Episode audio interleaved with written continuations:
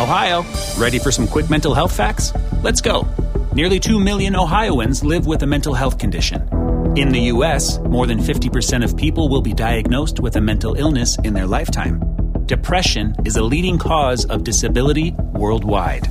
So, why are some of us still stigmatizing people living with a mental health condition when we know all of this? Let's listen to the facts and beat the stigma. Ohio, challenge what you know about mental health at beatthestigma.org. Hey, all, welcome back to the Real Life Pharmacology Podcast. I'm your host, pharmacist Eric Christensen. Thank you so much for listening.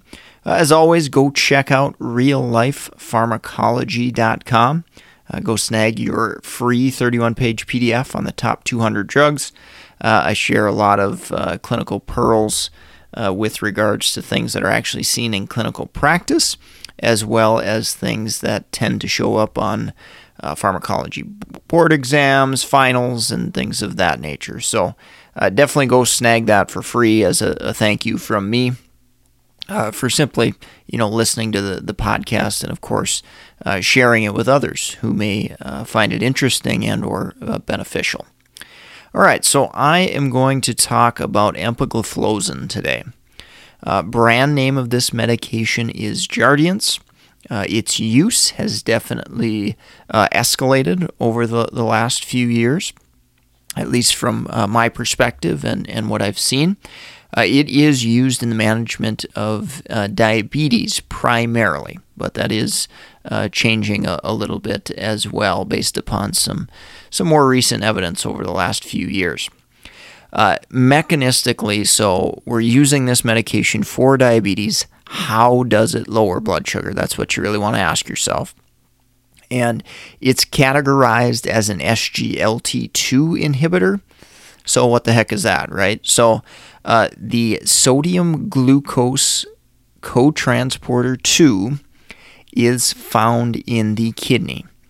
And what SGLT2 does is it basically uh, helps the body reabsorb glucose back into the uh, bloodstream from the kidney and renal tubules and things like that.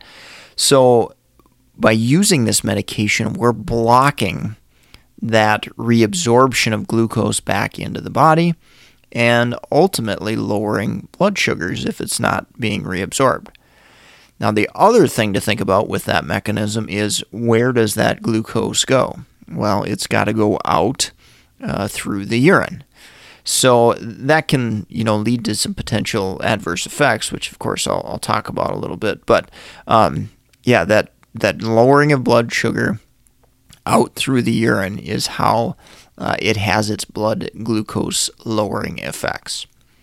Uh, dosing wise, pretty straightforward. Uh, you know, and, and, a big advantage of the, the medication is it's once daily dosing and it's oral. You know, it's not an injection or anything. And, you know, getting patients to take medications two or three times a day uh, can be a challenge for, for many of them. So, uh, once daily dosing is, is definitely nice. Uh, usually for diabetes, 10 milligrams, uh, and then we can bump up to 25 milligrams if tolerated. Uh, and usually we wait about four weeks uh, to decide whether we want to uh, bump that up. Now, I mentioned that, you know, this medication was obviously developed for diabetes, but we've found, or they've found uh, in studying the medication, that there's additional benefits. So, patients uh, at risk or diagnosed with ASCVD, we potentially have cardiovascular uh, protective effects from this medication. So, that's a potential benefit. Heart failure patients, can potentially uh, reduce hospitalization in heart failure patients as well. And that's patients uh, with or without diabetes. So that's definitely an interesting finding as well. And then obviously, in diabetes, patients um, have uh, generally over time or the potential to have that declining uh, renal function and uh, empagliflozin has potentially shown some benefits uh, in that area as well. Okay, so I just mentioned uh, kind of that, that renal protective effect potentially. Um, I want to stay focused on renal function because we recall from the mechanism that this works in the kidney, and that's how it lowers blood sugar. Okay? So, as you could imagine, if that kidney is functioning poorly, uh, blocking SGLT2 probably isn't going to have that great of an effect. And indeed, that's what we see with the uh, package insert. So if uh, EGFR is less than 45, we're probably gonna, not going to have a lot of benefit on the blood sugar side of things with this medication. Uh, however, in the studies on the renal and cardiovascular benefits side, we have uh, potentially seen the benefits still, even in patients with poor uh, function, renal function that way. So, again, if we're looking at it strictly for blood sugar lowering purposes, uh, kind of similar to metformin, um, but I guess different reasoning. Um, but empagliflozin probably won't work that well in bringing down A1C if we're using it uh, in patients with poor renal function. Again, kind of the, the cutoff mentioned uh, is less than 45 mils per minute there. Let's kind of, again, think about that mechanism of action a little bit, and I, I think that helps with uh, side effects as well. So, when there's an increase of glucose out through the urine, there's there's a couple of things that can happen with that. Um, we can send fluid off with that, so patients may be at risk for uh, lower blood pressure. Now, that could potentially be a, a beneficial thing, I guess, but um, particularly maybe in our elderly patients, we've got to be a little bit careful about this. If we drop blood pressure too much, uh, they're going to get dizzy and fall. Another aspect of running fluid out or increasing uh, fluid loss out through the urine, uh, dehydration. Again, elderly tend to be more prone for this risk, so that is something that we, we need to think about. Uh, coupled with that water, I, I mentioned uh, initially glucose is going to go out through the urine. Now, bacteria like sugar, they like glucose, it helps them uh, grow and prosper. And with that, uh, so do uh, fungus, fungal infections. So, genital urinary fungal infections are definitely a risk with the use of this medication.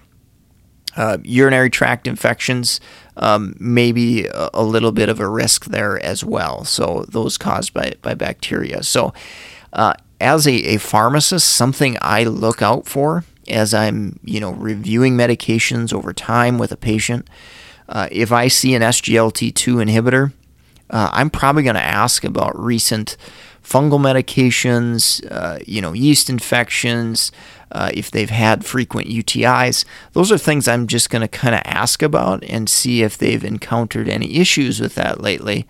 Um, and then obviously make sure to you know reassess that risk benefit uh, of the empagliflozin or other SGLT2 inhibitor. Uh, other adverse effects, uh, probably more on the, the rare side of things or associations, uh, ketoacidosis risk, uh, necrotizing fasciitis risk, uh, bone fracture, uh, lower limb amputation. That's more of a, of a controversial one. But these are all things that, um, you know, I am prepared to speak to because when patients Google search a medication and they Google search side effects, uh, you know, these are probably going to come up on Google in some way, shape, or form, and you definitely may be asked about these. Again, all those are extremely, extremely rare.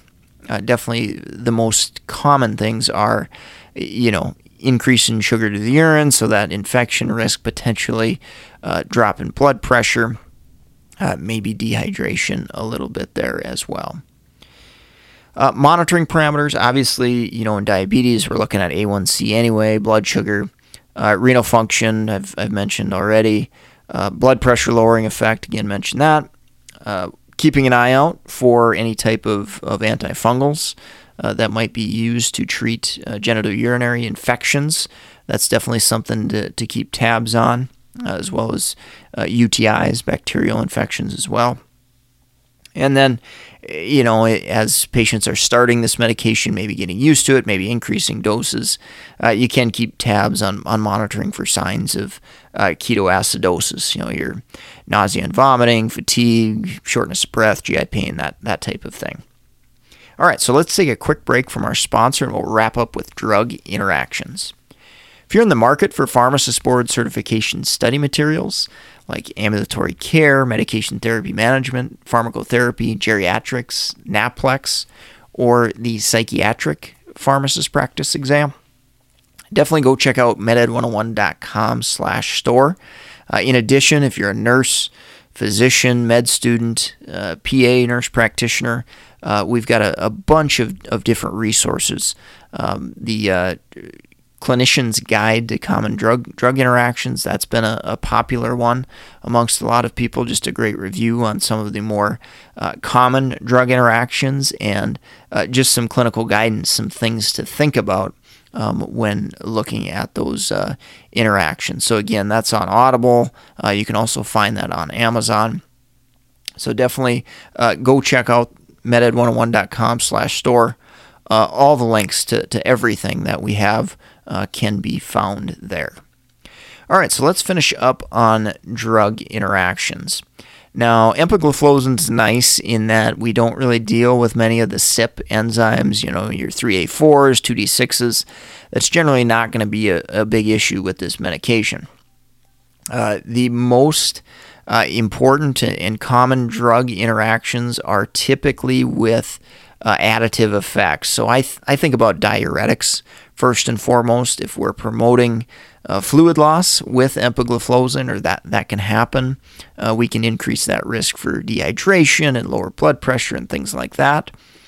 Uh, blood sugar lowering agents, I think this is common sense. If somebody's on insulin, sulfonylurea, you know, we've got to obviously be aware when we add an SGLT2 inhibitor like empagliflozin, we're going to increase the risk of lowering blood sugar, which is obviously what we're trying to do.